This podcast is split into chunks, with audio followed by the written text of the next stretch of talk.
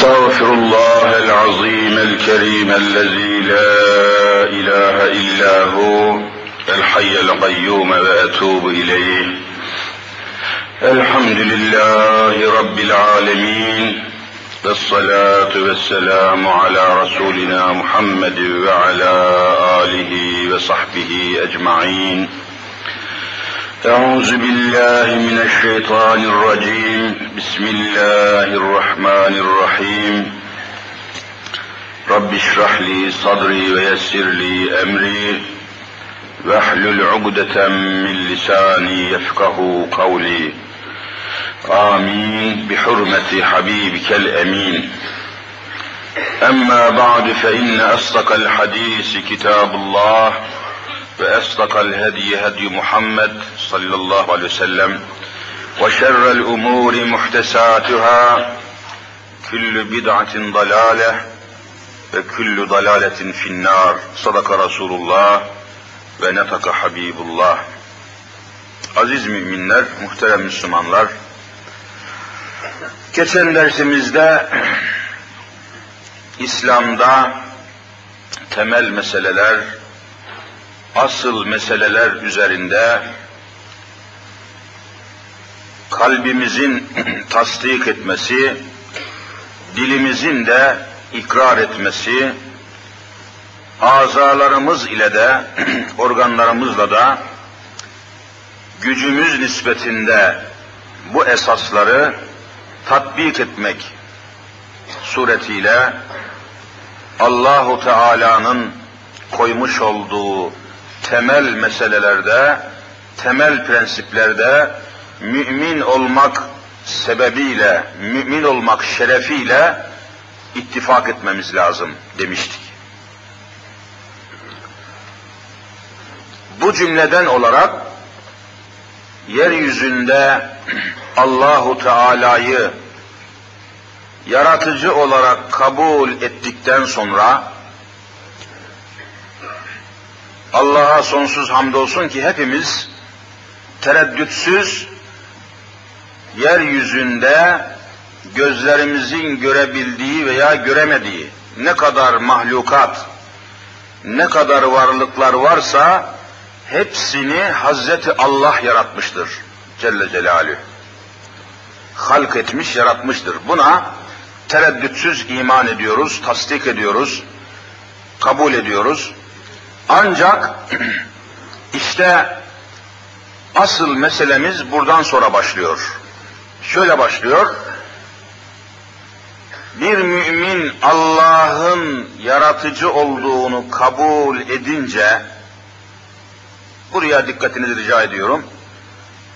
Allahu Teala'nın yaratıcı olduğunu, dünyayı yaratmış olduğunu, dünyadaki varlıkları, bu varlıkların en şereflisi olan insanları, insanların da iki cins olduğunu, birisi kadınlar, birisi erkekler olarak insanları yaratmış olduğunu tasdik edince, kabul edince, buna iman edince ikinci bir mühim kapı açılıyor. Türkiye'de Allahsız, dinsiz olduğunu söyleyenler söyleyenler hariç yeryüzünü ve yeryüzündeki varlıkları, mahlukları Allah'ın yarattığını kabul etmeyen yok. Şöyle basın yayın organlarını takip ediyoruz. Kitapları ve yazarları takip ediyoruz. Belli bir zümre var Türkiye'de. Bunlar Allah'ı kabul etmiyor. Allah diye bir varlığı kabul etmiyorlar. Ve yeryüzünün, eşyanın, maddenin, mahlukatın Allah tarafından yaratıldığı hususunu kabul etmiyorlar. Bu türlü adamlara bir isim takmışlar. Ateist, ateist diyorlar. Böyle bir cereyana kapılan insanlara ateist, böyle düşünme şekline, böyle yorumlama tarzına da ateizm diyorlar. Yunanca bir kelime, gavurca bir kelime. Ateizm, yani Allah'ı kabul etmemek demekmiş, haşa. Ateist demek de Allah diye bir varlığı kabul etmemek, etmeyen adam, ateist. Bunlar var Türkiye'de şu anda, bunların başında ömrünün tamamını komünistliğe vermiş olan yazarlar var. Hepsi bunların komünisti. Bunlar komünizmin iflasından, çöküşünden sonra şimdi ateistiz biz diyorlar. Komünist olmaktan çıktık, ateist olduk diyorlar. Bunlar bir hayli Türkiye'de var. Hepsi de günlük gazetelerde yazı yazıyorlar. En başta Aziz Nesin adında Allah'a, ahirete, kıyamete, öldükten sonra dirilmeye inanmadığını, öldükten sonra cesedinin hiçbir mezarlığa gömülmek istemediğini, ne Müslümanların kabristanına, ne de Hristiyan ve Yahudilerin kabristanına gömülmek istemediğini, öldükten sonra belediye cenaze teşkilatında bir bölüm açılmasını, o bölümde cesedinin yakılarak külünün, bir avuç haline gelen külünün dışarıda havaya savrulmasını resmen vasiyet olarak günlük bir gazetede yayınladı.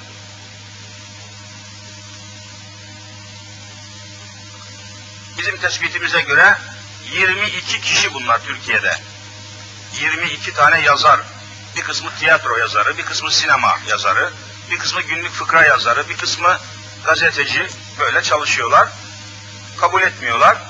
Bunların dışında, bunların dışında büyük ekseriyetle, hemen hemen neredeyse tamamen diyebiliriz, Allah vardır diyorlar, yeryüzündeki mahlukatı da Allah yaratmıştır diyorlar. Buraya kadar bir problem yok. Çok azı müstesna, büyük kitleler halinde buraya kadar bir problemimiz yok. Tamam, Allah var. Allah yaratmıştır insanı, kadını, erkeği. Buraya kadar bir problem olmuyor. Asıl problem buradan sonra başlıyor. Parlamentonun problemi burada başlıyor. Genelkurmay'ın problemi burada başlıyor. Üniversite rektörlerinin problemi burada başlıyor. Milli eğitim sisteminin problemi burada başlıyor. Ticaret erbabının problemi burada başlıyor. Bu noktadan sonra başlıyor. İşte bugün sohbetimizi burada yoğunlaştırmak istiyorum. İnşallah burayı kavrarsak, anlarsak ve burada ittifak edersek Allah'ın izniyle geleceğimiz aydınlık olacak. Burayı kavrayamazsak, bu noktayı anlayamazsak geleceğimiz karanlık demektir. Allahu Teala Kur'an aydınlığından bizi ayırmasın inşallah. Allah'ın yaratıcı olduğunu, eşyayı, mahlukatı, mevcudatı yarattığını kabul ettin mi, tasdik ettin mi, önüne bir kapı daha açılıyor. Bu kapıdan gireceksin. Oradan kaldığın takdirde henüz iman etmiş olamasın. O kapı nedir? Allahu Teala'nın yarattığı varlıklar, yarattığı mahluklar üzerinde kanun koyma hakkını kabul edeceksin. Allahu Teala kadınları yarattı mı? Yarattı. Ha, bunu tasdik ediyorsun. Kadınlar üzerinde istediği gibi hükümler koymak, esaslar koymak, kanunlar koyma hakkını da, Allah'ın böyle bir hakkı vardır. Kadınlara başörtüsü hükmünü koymuştur. Tepeden tırnağa örtünme hükmünü koymuştur. Yabancı erkeklerle tokalaşamazsın demiştir. Allah demiştir, Allah koymuştur. Bu hükümlerin Allah tarafından koyduğunu kabul ediyor musun, etmiyor musun? Etmiyorsan Allah vardır, birdir, eşhedü en la ilahe illallah desen dahi vallahi kafirsin. Bakın en büyük noktamız burası. Yarattığı varlıklar, mahluklar üzerinde Allahu Teala'nın koyduğu hükümlerin ve kanunların varlığını kabul edeceksin. Ve bu hükümlerin kıyamete kadar geçerli olduğunu kabul edeceksin. Adam kabul ediyor da geçerlik olarak kabul ediyor. Geçenlerde bir doçentle, üniversitede doçentlik yapan yani öğretim görevlisi birisiyle tartışıyoruz Beyazıt'ta bir kitapçıda. Efendim Allah'ın hükümlerini ben kabul ediyorum ama bu hükümler bugün geçersizdir diyor. on dört asır evvel diyor gelmiş, eskimiş. Artık bugünkü diyor Kur'an-ı Kerim'in hükümleriyle bu asrın, bu çağın insanlarını idare edemeyiz diyor. Allah'ın hükümleri bence bayatlamıştır diyor. Bakın yani. Ama eşhedüyle söylüyor. Eşhedü en la ilahe illallah. Aynen söylüyor. Fakat sonunda buradan çukura düşüyor. Buradan uçuruma yuvarlanıyor. Vallahi Türkiye'nin bir numaralı meselesi bugün budur. Allah'ı kabul ediyorlar. Allah'ın birliğini de kabul ediyorlar. Allah'ın yaratıcı olduğunu da kabul ediyorlar.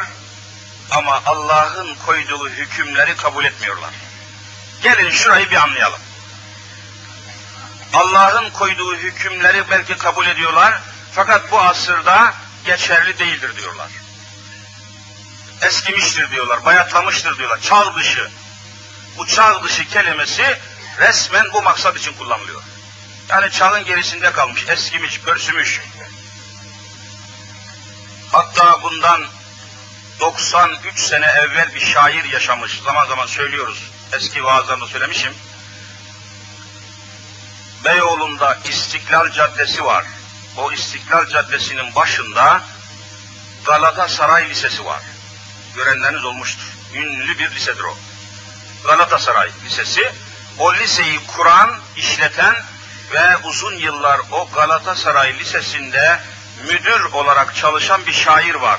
Tevfik Fikret, ünlü şair, o bir konuşmasında, bir şiirinde aynen şöyle söylüyor. Yırtılır ey kitabı köhne yarın, medfeni fikr olan sayfaların. Ey kitabı köhne, köhne demek eskimiş biliyorsunuz, Türkçe bir kelime. Ey kitabı köhne diye Kur'an-ı Kerim'e sesleniyor. Ey eskimiş, pörsümüş kitap diyor haşa. doksan üç sene evvel söylemiş. Daha Cumhuriyet kurulmadan evvel. Düşünün yani, Cumhuriyet kurulmadan evvel Tevfik Fikret adındaki Allahsız kafir bir şair, ey kitabı köhne diyerek Kur'an-ı Kerim'e eskimiş, pörsümüş kitap diye hitap ediyor. Ya, yırtılır ey kitabı köhne yarın, yarın dediği gelecekte. Gelecekte diyor, ey eskimiş, köhnemiş kitap, yırtılacak. Senin sayfaların parçalanacak, sen geçersiz olacaksın, sen kaldırılacaksın, senin yerine Avrupa'dan kanunlar getirteceğiz demiş daha o zaman, Cumhuriyet'ten evvel. Öyle inanıyorlar. Ama sorarsanız Allah vardır diyor. Sorarsanız Allah birdir diyor. Sorarsanız la ilahe illallah diyor. Ama hükümlerine hayır diyor. Allah'ın koyduğu esaslar, hükümler, kanunlar, olmaz böyle şey diyor. Laikliğe aykırıdır diyor. Laiklik demek biliyorsunuz, Allah'ın hükümlerini kaldırıp, insanların kafasından koydukları kanunları yerine getirmek demek. Laiklik, laik esaslar, laik kanunlar, laik prensipler, Allah'ın hükümlerinin kaldırılarak yerine, dışarıdan kanun getirmenin adına laiklik diyorlar. Ve laikliğe aykırı diyorlar.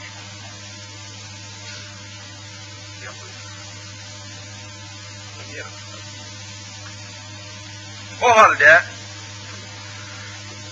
bu noktada anlaşmak lazım. Allahu Teala'nın yaratıcı, halk edici, şükretmemiz.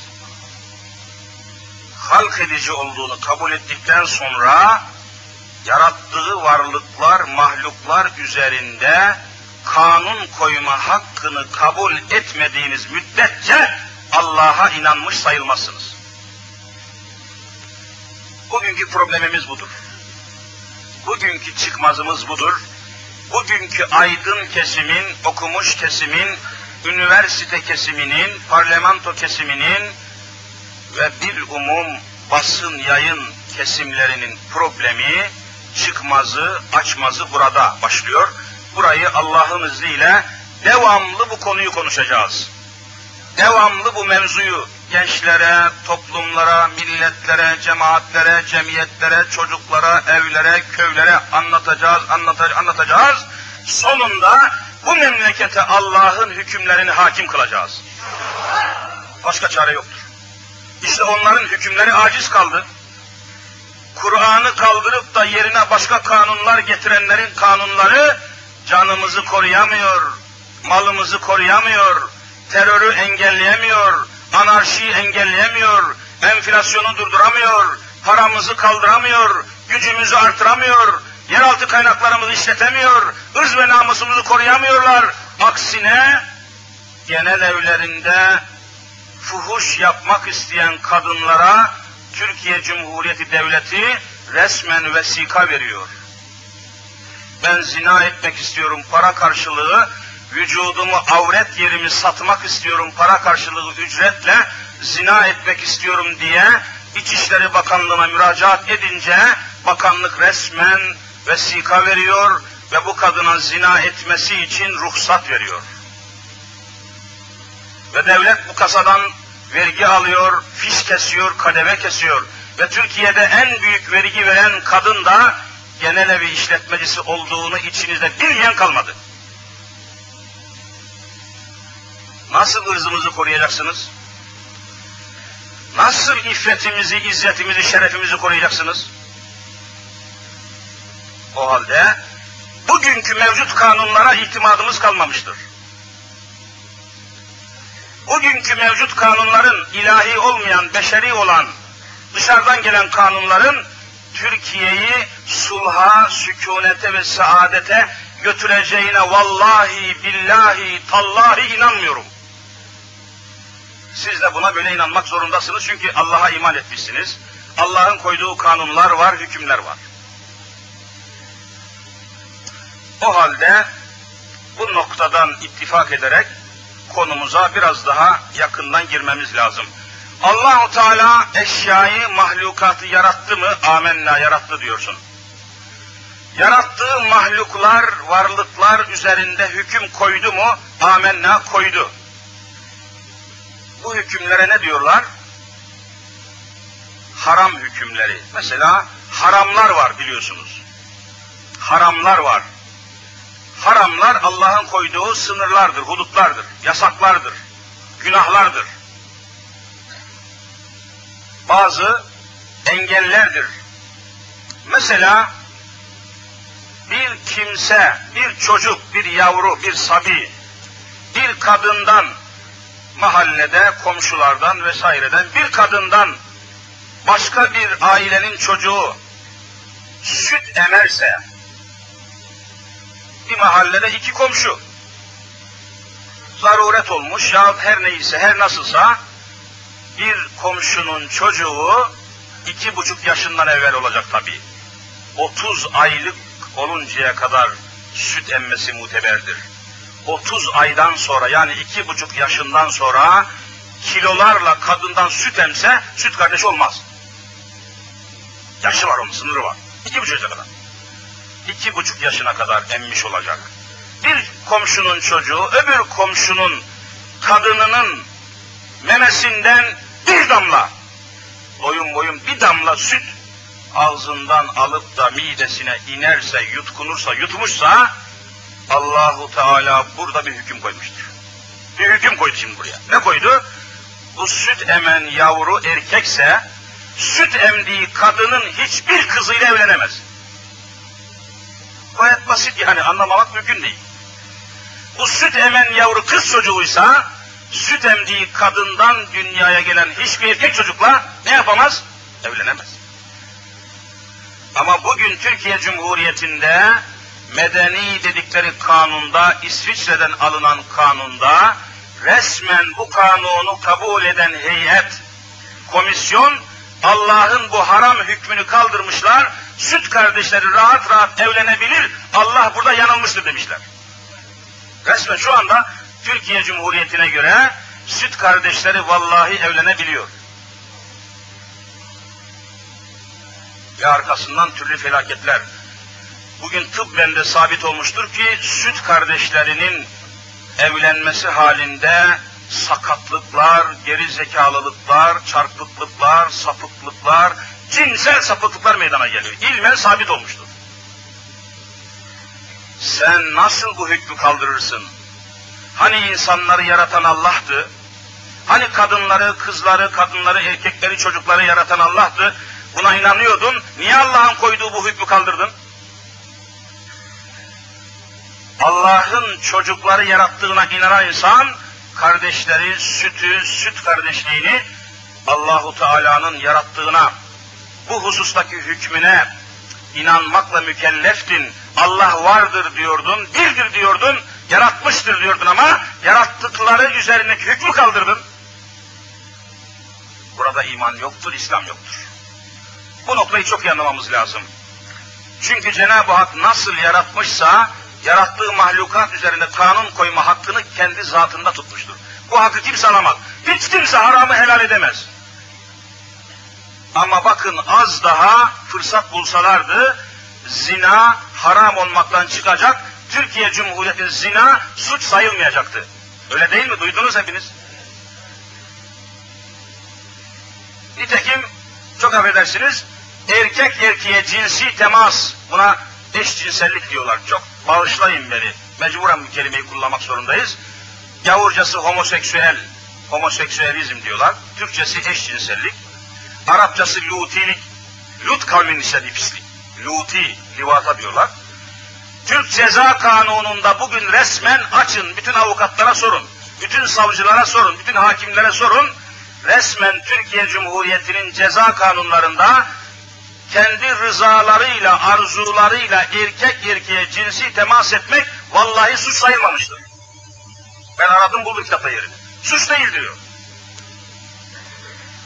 Rıza ile yani, ama cebren olursa başkaymış. İki erkek anlaşır da birbiriyle, af buyurun, eşcinsellik yani erkek erkeğe zina yaparsa Türk Ceza Kanunu bunu suç saymıyor, resmen saymıyor. Nasıl koruyacaksınız ırzı ve namusumuzu? Allah'ın hükmünü kaldırmışlar. Laiklik demek Allah'ın hükmünü kaldırmak demektir. Zina hakkındaki hükmünü kaldırmışlar, faiz hakkındaki hükmünü kaldırmışlar, kadınların örtünmesiyle alakalı hükmü kaldırmışlar, hepsini kaldı, yerine laikliği koymuşlar. Bunları anlayamasanız Müslümanlar, Allah aşkına rica ediyorum, bunları anlayamazsak Müslüman olamayız. Bunlar günümüzün felaketleri. Bakınız bugün içkinin haram oluşu hakkındaki hükmü kaldırmışlar, tekel bakanlığını kurmuşlar, resmen içki imal ediyorlar. Allah'ın dininde içki haram mı değil mi? Allah hüküm koymuş, haram demiş, innemel hamru, bütün içkiler haramdır. E sen bu hükmü kaldırmışsın, Allah yanlış söylemiş, alkol lazımdır, iyidir, Allah yanlış söylemiş manası ve mantığı içinde hükmü ilahi kaldırmış, yerine içkinin olabileceğini, içkinin devlet tarafından, tekel bakanlığı tarafından üretilmesi lazım geldiği hakkında parlamentodan kanun çıkartmışlar. E sonu ne olmuş? Bakın biraz size not, resmi devlet raporundan bazı sayfalar okuyayım. Bakınız.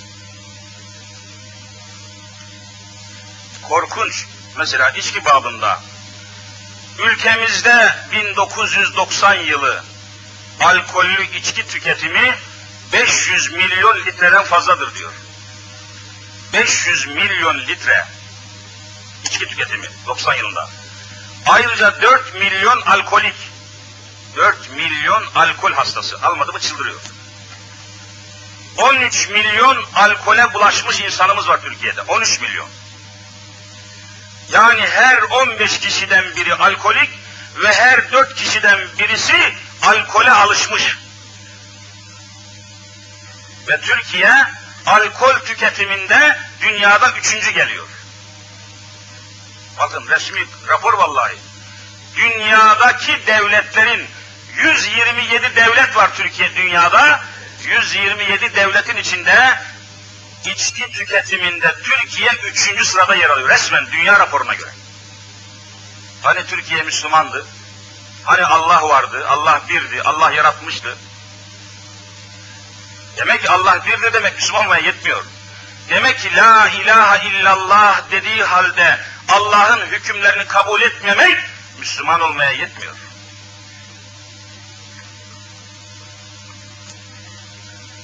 Alkole başlama yaşı, içkiye başlama yaşı on iki ile on dört yaş arasında başlıyor.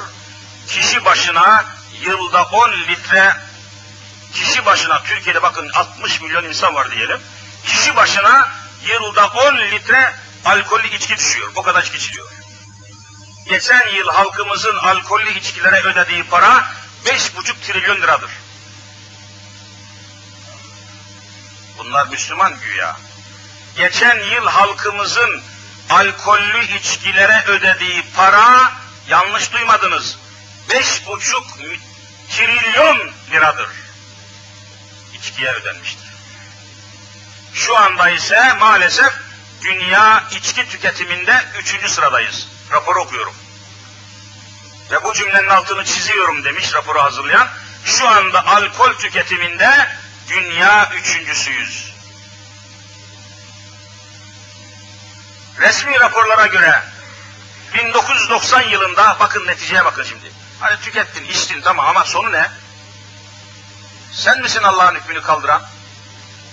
Resmi raporlara göre bin dokuz yüz doksan yılında ülkemizde genel olarak işlenen suçların, hani suç işleniyor Türkiye'de, genel olarak işlenen suçların yüzde altmış altısının sebebi içki. Resmi rapor bu. bin dokuz yüz doksan yılında ülkemizde genel olarak işlenen suçların yüzde altmış altısı, yüzde altmış altısının sebebi içki. Trafik kazalarının yüzde altmış birinin sebebi içki. Cinayetlerin yüzde seksen beşinin sebebi içki. Irza tecavüzlerin yüzde ellisi içki. Şiddet olayların yüzde ellisi içki. Hanımlarını dövenlerin yüzde yetmişi içki yüzünden, akıl hastaların yüzde ellisi içki yüzünden, boşanmaların yüzde sekseni alkol sebebiyle içki yüzünden meydana gelmektedir. Allah aşkına Müslümanlar bak, tekrar ediyorum, bin dokuz yüz doksan yılında ülkemizde meydana gelen, işlenen suçların yüzde altmış altısının sebebi içki. Trafik kazalarının yüzde altmış birinin sebebi içki. Cinayetlerin yüzde seksen beşinin sebebi içki. Irza tecavüzlerin yüzde ellisi sebebi içki. Şiddet olayların yüzde ellisi içki. Eşlerini dövenlerin yüzde yetmişi içkiden. Akıl hastaların yüzde ellisi içki sebebiyle. Boşanmaların yüzde sekseninin sebebi içki. Hadi önleyin bakalım. Sen misin içkinin haram olduğu hükmünü kaldıran? Buyurun şimdi önleyin. Her sene beş buçuk trilyon para yatırılıyor içkiye. Nasıl kalkınacaksınız?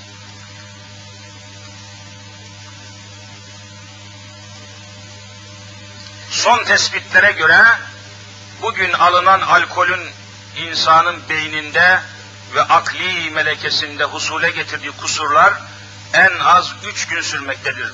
Mesela iki şişe bira, iki şişe bira içen adamın beyninde ve vücudunda bu biranın olumsuz etkisi otuz altı saat devam ediyor.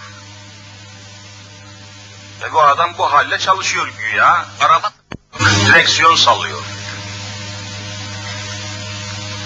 Ülkemizde pek çok ölümlerin, pek çok ölümlerin beş milyonu aşan sakat ve özürlü ordusunun oluşmasında en büyük fail, failin alkol başta olmak üzere benzeri alışkanlıklar olduğu resmen rapor edilmiştir.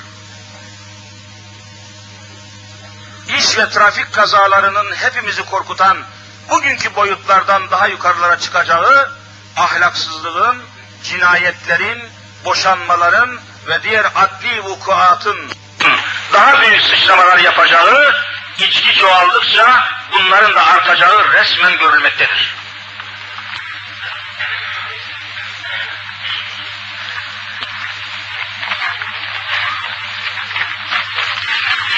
Evet, bakın daha ne korkunç şeyler var.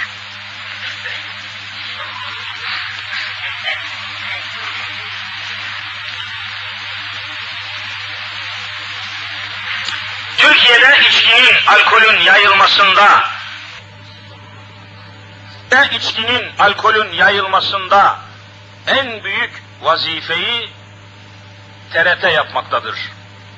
Hususiyle televizyonun yayınlarında görülmektedir.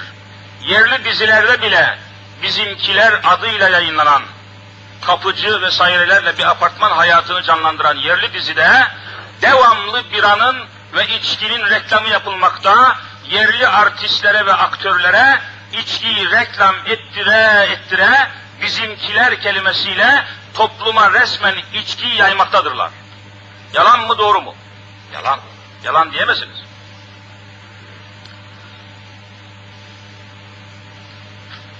Ve dolayısıyla içkinin nasıl ne korkunç boyutlara ulaştığı hususunda, bunun tabi sebebinin de Allah'ın bu konudaki hükmünü kaldırıp, hükmü ilahi, yani konumuz buradan kaynaklanıyor malum, ilahi hükmü kaldırmış olmanın neticesi, faturası, cezası, belası bakımından önem arz ediyor. O halde bu belalardan, bu faturalardan, bu korkunç uçurumlardan kurtulmak için tekrar Allah'ın hükmüne dönmenin de lüzumu açısından söylüyoruz.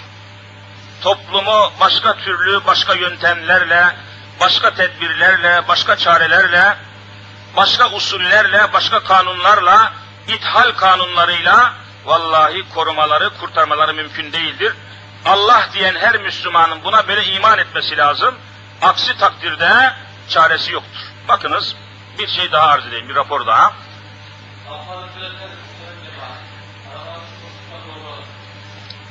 Evet. Ne kadar boşluk varsa kapatalım. Türkiye'de günlük ortalama içki tüketimi, bakınız, Allah'ın hükmünün kaldırılmasının felaketi bakımından söylüyorum. Maksadım bu değil. Türkiye'de günlük ortalama içki tüketiminin yaklaşık beş yüz doksan beş bin sekiz yüz doksan litre olduğu, bir günde günlük ortalama içki tüketimi beş yüz doksan beş bin litre. Saatte otuz yedi bin litre içki içiliyor Türkiye'de. Saatte otuz yedi bin litre içki. Dakikada altı yüz yirmi iki litre içki içiliyor, beş dakikada yaklaşık üç ton içki içiliyor. Saniyede on litre, yani bir kova içki içiliyor. Türkiye'de içki tüketimine her gün üç milyar altı yüz yirmi iki milyon lira harcanıyor. Her gün. Her gün Türkiye'de içkiye ayrılan para, içkiye ödenen para, bakın resmen rapor olarak okuyorum, üç milyar altı yüz yirmi iki milyon. Her saat yüz elli milyon para ödeniyor. Her saat. Her dakika iki buçuk milyon lira para ödeniyor. Her saniyede kırk bir bin lira para ödeniyor. üç yıldır içki tüketimine giden trilyonlar ile yaklaşık o para içkiye gitmeseydi de memleketin en büyük ihtiyacı olan konut meselesine gitseydi, İçkiye verilen parayla, bir yılda içkiye harcanan parayla dört yüz bin konut aynen yapılması mümkün olabilirdi raporu hazırlayan. dört yüz bin konut yapılabilirdi. E ne olacak peki? Demek ki bütün mesele Allah'ın koyduğu haramları, sınırları çiğnemenin felaketini yaşıyoruz. Şimdi Türkiye'nin şu haline bakın. yüzde doksan dokuzu Müslüman olan bir ülke nasıl olur da dünyada içki tüketiminde üçüncü sıraya yükselebilir? Dünyadaki bütün devletler içinde Türkiye üçüncü sırada yer alıyor. En çok içki içen dünya devletlerinden üçüncüsüyüz. Ama halkımızın yüzde, yüzde doksan dokuzu Müslüman olduğu söyleniyor. Bakın nasıl biz, ama işte bu Müslümanlık anlayışının farkındayım. Adam Allah vardır diyor, birdir diyor, peygamberi kabul ediyor, melekleri kabul ediyor, Kur'an-ı Kerim'i, ama Allah'ın koyduğu hükümleri kabul etmiyor. Ne lüzum var diyor canım, ta bin dört yüz sene evvelki kanunlarla Kur'an-ı Kerim diyor Araplara gelmiş, Kur'an-ı Kerim var ama Araplara gelmiş diyor. Zamanımıza yetmez diyor, bugün diyor insanları, bugünkü bu asırda, bu devirde, bu çağdaki insanları, Afrika, Avrupa, Asya, Amerika'daki insanları Kur'an-ı Kerim'e göre nasıl idare edersiniz diyor. Allah eski devirleri anlar ama bugünkü zamanı Allah anlayamaz diyor. Evet, aynen budur. Geçen akşam başörtüsüyle alakalı bir Hodri Meydan programında dikkatinizi çekmiştir zannediyorum. İlgili devlet bakanı ne dedi? Orada bir avukat, başörtülü kızımız, kadınımız neyse, efendim dedi ben avukatlık yapamıyorum. Başörtüsüyle beni duruşmalara, mahkeme salonuna almıyorlar dedi. Başörtüsü, başımda başörtüsü var diye avukatlık yapamıyorum. Beni mahkeme salonuna almıyorlar. Başörtüsünü çıkar gel diyorlar. Halbuki ben inanmış bir insanım, başımı açamam dediği zaman ilgili devlet bakanı ne dedi? Canım dedi her kurumun, her kuruluşun prensipleri var dedi. Sen de duruşma salonuna başını aç gir, başörtünü çıkar, duruşma salonuna gir, duruşma salonundan çıktıktan sonra koridorda başını ört dedi, kimse karışmaz. Mantığa bakın. Ne demek bu? Duruşma salonunda Allah yoktur, koridorda Allah vardır demektir. Allah varsa Allah'ın hükmü de vardır. Allah'ın hükmü varsa salonda da Allah'ın hükmü geçerlidir, koridorda da geçerlidir. Bakın mantığını görüyor musunuz? Aynen bugün İstanbul Üniversitesi Rektörü, Ankara ve minimum rektörler hemen hemen istisnasız aynı kanaatteler. Kızım diyor başörtünü sokakta kullan, başına başörtüyü tak. Ama üniversitenin kapısına geldiği zaman başından başörtüyü çıkar, üniversiteye baş açık gireceksin. Buraya Allah giremez diyor. Rektör bunu söylüyor. Ama aynı rektöre sorsan ben Müslümanım diyor. Aynı rektöre sorsan kızın başörtüsünü sokakta başına takabilirsin. Üniversiteye girerken başörtüsünü çıkartman lazım. Allah'ın hükmü sokakta geçer, üniversitede geçmez diyen bu rektöre Müslüman mısınız deyin, vallahi Müslümanım diyecektir. Öyle değil mi? Bakın, ki ebediyen Müslüman değil bu rektör. Bu, bu rektör kafirdir. Biz bunları anlatmak zorundayız. Siz de anlamak zorundasınız. Müslümanlar, sakallı kardeşlerim, akıllı kardeşlerim, efendiler, gençler, esnaflar, tüccarlar, amirler, memurlar, beyler, efendiler, bunları anlamaya mecburuz. Yoksa dünya felakete gidiyor. Bakın Türkiye bu kadar çıkmazın içinde, bataklığın içinde, içkiye gömülmüş, zinaya gömülmüşüz. Gelin Aksaray Meydanı'na, gelin Laleli'ye, gelin Beyazıt'a, on dolara, yirmi dolara vallahi kadın satılıyor. Yeminle söylüyorum. Gidin Rize'ye, gidin Trabzon'a, Sarp kapısından, Rusya'dan açılan Sarp kapısından resmen karısını satmak için Rus erkekleri kadın satıyor. Bugün Karadeniz sahili tamamen umumhaneye dönmüş durumdadır müminler, efendiler, hacılar. Allah bu kapılardan içeriye bu fahişeleri sokan yöneticilere lanet etsin. Amin. Karadeniz insanları korkunç. Geçen gün Karadeniz'den gelen bir tüccarla görüştüm. Hocam diyor, vallahi çoluğumuzdan, çocuğumuzdan korkuyoruz, titriyoruz diyor.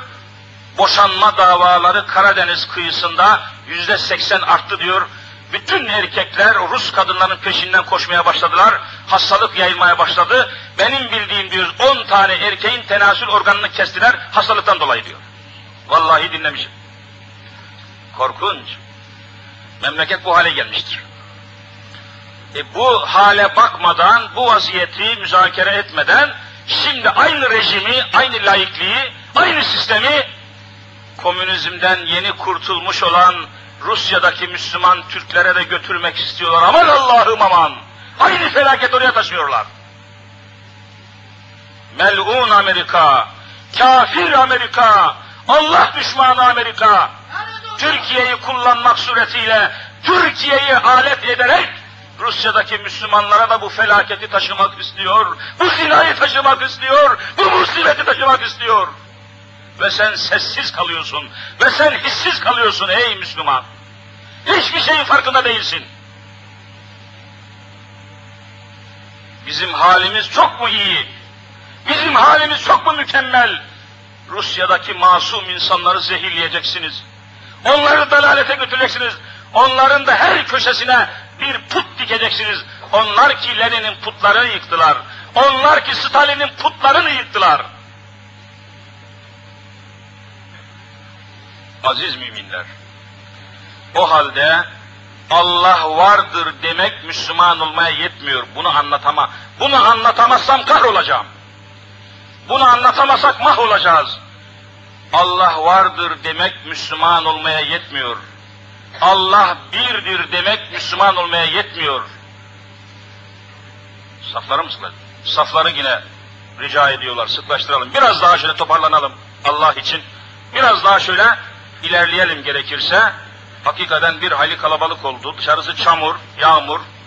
Yerlerde namaz kılamıyorlar. Hasırlarımızı seremiyoruz, çamur oluyor diye. Biraz daha sıkış, sıklaşalım, sıkıştıralım. Ben de konuyu tamamlıyorum, topluyorum zaten, uzatmayacağım. Ezan-ı Muhammedi yaklaşıyor. O halde Allah vardır, birdir, Allah yeryüzünü, gökyüzünü yaratmıştır demek Müslüman olmaya yetmiyor. Çünkü aynı şeyi Hristiyanlar da söylüyor. Aynı şeyi bir başka dinin mensubu da söylüyor. Allah vardır. Yahudi'ye sorarsan o da Allah vardır diyor. Hristiyan'a sorarsan bir papaza, keşişe o da Allah vardır diyor. Allah yaratmıştır diyor. Yani Adem'i Allah yaratmıştır. Gökyüzünü Allah yarat. Bunlar Müslüman olmaya kafi değil. Ya ne olacak? Cenab-ı Hakk'ın Allahu Teala'nın yaratmış olduğu mahlukat üzerindeki hükümlerini kabul edeceksin. Allah'ın yaratıcı olduğunu kabul ettin mi, onun hükümlerini de kabul etmekle mükellefsin, mecbursun. Canım Allah olsun, Allah'ı tanıyalım, Allah yaratıcı olsun ama dünyamıza karışmasın, devlete karışmasın, din işleri ayrı olsun, devlet işleri ayrı olsun dersen vallahi kafir olursun. Hadise budur. Çünkü Allah'ın devlet ile alakalı hükümleri de var. Allah'ın namaz kılmakla ilgili hükmü olduğu gibi faiz alıp vermeyi de yasaklayan hükmü var. Bir hükmünü alıp öbür hükmünü almamak Allah'ı inkar etmek demektir. Bunları nasıl anlayacağız bu işleri? Kur'an'ı nasıl anlayacağız? Hafızlarımız Kur'an-ı Kerim'i okuyor fakat anlayamıyor, anlatamıyor. Hiç unutulan bir cenazeye davet edilmiştik. Sevdiğimiz genç bir kardeşimiz kazada vefat etmişti. Bir caminin avlusundan, musalla taşından kalkacak. Biz de gittik. Cenaze yıkanıyor gasilhanede. Misal olsun da söylüyorum yani. Yıkanıyor. Genç, delikanlı, mümin, mücahit bir kardeşimiz. Biz de bir odada, avluda bir caminin odası oturuyoruz, kalabalığız. Derken kazada ölen rahmetli kardeşimizin hanımı gelmiş. Hanımı gelmiş demiş ki ben hayli zaman oldu, eşimi, kocamı göremedim. Vefat etti kazada, şimdi yıkanıyor, kefenlenecek, bir daha göremeyeceğim. Kefenlemeden evvel ben kocamı görmek istiyorum demiş. Kadın, nikahlı karısı. Beş de yetimi vardı rahmetlinin. O cenazeyi yıkayan, başında sarık cübbeyle bulunan belediye imamı, şimdi biliyorsunuz cenaze imamları belediyeden geliyor, Diyanetten gelmiyor. Belediye teşkilatının, cenaze teşkilatındaki cenaze imamı, sarıklı cübbeli hoca, hafız üstelik, demiş ki kardeşim, kocan demiş öldü, daha sen demiş göremesin onu, nikahınız düştü, daha göremesin. Kadın tabii bir şey bilmiyor, demiş ki hayır göreceğim. Göremezsin göreceğim, göremezsin göreceğim. Kadına mani olmuşlar. Bir velvele çıktı, bir gürültü koptu. Derken bize geldiler, dediler hocam dışarıda bir durum var, bir olay var, nedir? Kadıncağız dediler rahmetliyi görmeye gelmiş, kocası tabii. Görmeden kefenlemeyin, görmeden kaldırmayın diyor. Cenazenin başına cenaze imamı da müsaade etmiyor, koymuyor dediler. Hemen müdahale ettik, cenaze imamını çağırdım, dedim ki efendi, hafızı kelamsın sen, evet, tam hafız. E, Kur'an-ı Kerim'de dedim, ayet-i kerime var, kocası ölen kadınlar dört ay on gün bekleyecekler, dört ay on gün nikahları devam ediyor. Kocası ölen kadın, kocasını yıkayabilir, kocasını gasilhanede yıkayabilir, avret yerine rahatlıkla bakabilir, kocasını kefenleyebilir, kocasını mezara götürebilir. Zira kocası ölen kadın erbaate eşhurin ve aşra ayeti kerimesiyle sabit, dört ay on gün evlenemez. Kocası öldükten sonra beklemek için Allah sınır koymuştur. yüz otuz gün. Ayetten sabit. E sen bu ayeti okumadın mı dedim ya. Şöyle biraz durdu hocam dedi, ben dedi Kur'an'ı dedi belki yetmiş bin defa hatim ettim, vallahi bu ayeti görmedim dedi. Manasını bilmiyor. Üzüldü. Kadına müsaade ettik, gitti kocasını yıkadı, temizledi. Onları çıkarttı bu birilerini. Kefenledi kadın ağlıya ağlıya. Allah'ın müsaade ettiğine adam müsaade etmiyor, cehalet sebebiyle. Zira kocası ölen bir kadın hemen arkasından on gün sonra, on beş gün sonra, bir ay sonra evlenemez. yüz otuz gün bekleyecek. Erba'a, Arapça dört demek. Erba'ate eşhurün dört ay ve aşra, aşra on demek. Dört ay on gün bekleyecek. Ondan sonra dört ay on gün geçmeden evlenirse bu kadın fahişedir. Zaniyedir.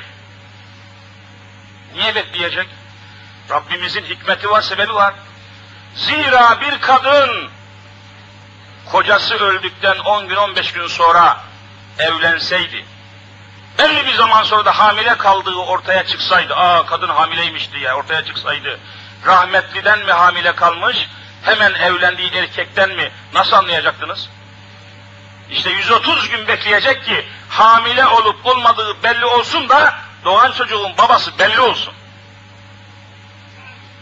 E, Kur'an-ı Kerim'i okuyan hafız içindeki hükümleri bilmiyorsa işte böyle olur. E, mübarek Ramazan-ı Şerif yaklaştı. Haftaya Ramazan biliyorsunuz. Göreceğiz. Durmadan Kur'an-ı Kerim okunacak. Ama manası anlaşılmayacak. Manası anlatılmayacak. İnanç dünyasında okunan Kur'an ayetleri de biliyorsunuz tamamen denetime tabi. Arkadaşlarımız anlatıyor bize. T R T'de çalışanlar var, Müslüman arkadaşlar. Hocam diyorlar hafız inanç dünyasında, şimdi biliyorsun Ramazan'da da Kur'anlar okunacak, T R T'den, radyo ve televizyondan Kur'an-ı Kerimler okunacak, Türkçe açıklaması yapılacak. Resmen diyor hafızın okuyacağı Kur'an'ın sayfası önce denetleme kuruluna gidiyor.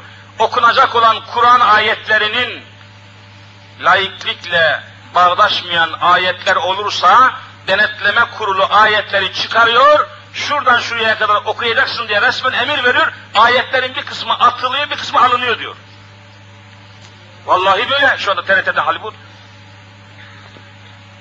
Ve siz de zaten şahitsiniz, bugüne kadar inanç dünyasında hafızlar Kur'an-ı Kerim okudu ve Türkçe yorumları, Türkçe açıklamaları yapıldı, Ramazan'da da yapılacak işte, önümüzdeki haftada iftara doğru, sahura doğru çıkacak bir sürü adamlar.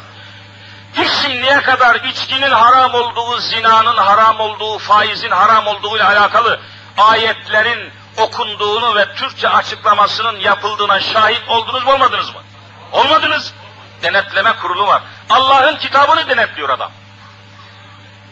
Bu ayet laikliğe aykırıdır, okumayacaksın diye hafıza resmen emir geliyor. Türkiye böyle memleket. O halde Kur'an okumak dahi Müslüman olmaya kafi değildir. Kur'an'ın okunması gaye değildir. Kur'an'ı okumak gaye olamaz. Yani Kur'an'ı okuyan adam muradına ulaşmış olamaz, gayesine ulaşmış olamaz. Kur'an'ı okumak vasıtadır, içindeki hükümleri yaşamak nedir? Gayedir. Biz bugün gayeyi bırakmışız, vasıtayla uğraşıyoruz. Kur'an'ı okumak gaye değildir. Kur'an'ın içindeki hükümleri yerine getirmektir gaye. Kur'an-ı Kerim'in hükümleri Türkiye'de tatbik edilemiyor ve yerine getirilemiyorsa okunsa ne olur Kur'an, okunmasa ne olur? İçki tüketiminde dünyada üçüncü sıradayız. Buyurun. Türkiye Cumhuriyeti Devleti'ne en çok vergi veren bir fuhuş işletmecisi Madam Manukyan, Ermeni karısı Müslüman Türk milletinin kızlarını satıyor. Ve satış yaparken de kadeve fişi kesiyor, devlete vergi veriyor. Fuhuşhaneden devlete vergi geliyor. Ne olacak bu vaziyet? Türkiye'de İslam anlaşılmamıştır. Türkiye'de İslam anlatılmamıştır. İddiamız budur. Bunu her yerde ispata hazırız. Sıkıntıları da yok değil. İslam'ı anlatmanın sıkıntıları var. Halen mahkemedeyiz biliyorsunuz. Yine kağıt geldi, gitmem lazım bugün. Sıkıntımız devam ediyor. Niye? İçkinin aleyhine konuşunca karşıma tekel bakanlığı çıkıyor. Ne yapacağım? Ben bir hocayım. İçkiyi medhü sena edemem ki, içkiyi güzel gösteremem ki, benim peygamberim, kainatın efendisi Hazreti Muhammed Mustafa ve onun sahabesi, onun ashabı içkiden öyle kaçınmışlar, öyle sakınmışlar ki, hepiniz biliyorsunuz, Bilal-i Habeşi, bakın ezan-ı Muhammedi okunuyor. Okunan ezanın piri, profesörü olan Bilal-i Habeşi aynen şöyle söylüyor. Vallahi bir deryaya, bir denize bir damla içki dökülse, sonra o deniz kuruyup orası kuru bir arazi haline gelse, o arazide bir cami inşa etseler, çıkıp damında vallahi ezan okumam diyor. Bizim müminlerimiz böyle kaçınmış içkiden. Sen ben içkiyi kötülüyorum, içkinin satışını, içkinin dağılımını kötülüyorum. Karşıma tekel bakanlığı çıkıyor, devleti, hükümetin manevi şahsına hakaretten dava açıyor. on beş sene hapis talep ediyor. Zinayı kötülüyorum. Çünkü Rabbimiz kötülemiştir. Ne diyor? وَلَا تَقْرَبُوا الزِّنَا اِنَّهُ كَانَ فَاحِشَةً وَسَاءَ سَب۪يلًا. Zinaya yaklaşmayın, o fuhuştur ve en kötü yoldur diye. Sae Arapça kötü demek. Su kötü. En kötü yoldur diye ben zinayı kötülüyorum. Resmen genel evi işletmecileri karşımıza çıkıyor. Devlet bize ruhsat verdi. Sen böyle konuşamazsın diyor. Kumarı kötülüyorum, kumar oynamak haramdır, beladır, musibettir diyorum. Karşıma milli piyango çıkıyor. Devlet çıkıyor. Her pisliğin arkasından o çıkıyor. Nasıl temizleyeceksiniz bunları? Yüz bin vaiz vaaz etse temizleyemezsiniz. Devletin Müslüman olması lazım. İslam olması lazım. Allah'ın hükümlerinin tatbik edilmesi lazım. Kur'an okumak gaye değildir. Bunu anlayın. İşte Ramazan geliyor, mukabele okutacaksınız. Hafızlar, hafızlar, hafızlar. Vallahi Kur'an okumak gaye değildir. Kur'an'ı okuyan gayesine ulaşmış değildir. Kur'an'ı hayatına tatbik eden gayesine ulaşmıştır. elli bin sene Kur'an-ı Kerim'i oku, meyhane çalışıyorsa bu okunan Kur'an'dan tek fayda göremesin. elli bin sene Kur'an-ı Kerim'i oku, umumhaneler çalışıyor mu çalışmıyor mu? Ne olacak? Neye yaradı bu Kur'an-ı Kerim okunması? Kur'an'ı okumak gaye olamaz. Bunu sorun bütün din görevlilerine. Bütün şeyhlere, efendilere sorun. Kur'an'ı okumak gaye değildir. Kur'an'ın okunması vasıtadır, yaşanması gayedir. Biz gayeyi bırakmışız, vasıtayla uğraşıyoruz. Ama inşallah Teala gençlerimiz hızla İslamlaşıyor. Akşam bir sohbetteydim. Hiç ummadığımız bir semte gitmiştik. Güneşli diyorlar, çok mahrum bir semt. Allah'a hamdolsun çığ gibi gençler Allah'ın kitabının anlatılması, konuşulması sohbetine katıldılar. İzdihamdan neredeyse boğulacaktı. Allah'a hamdolsun. Gençler koşuyor.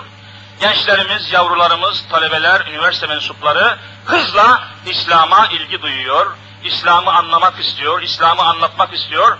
Ve inşallah komünizmin çöküşü, sosyalizmin çöküşü, Leninizmin çöküşü, bilumum bu sistemlerin çöküşü İslam'ın yücelmesine yarayacak ve bütün bu enkazın ortasında İslam inşallah hakim olacaktır.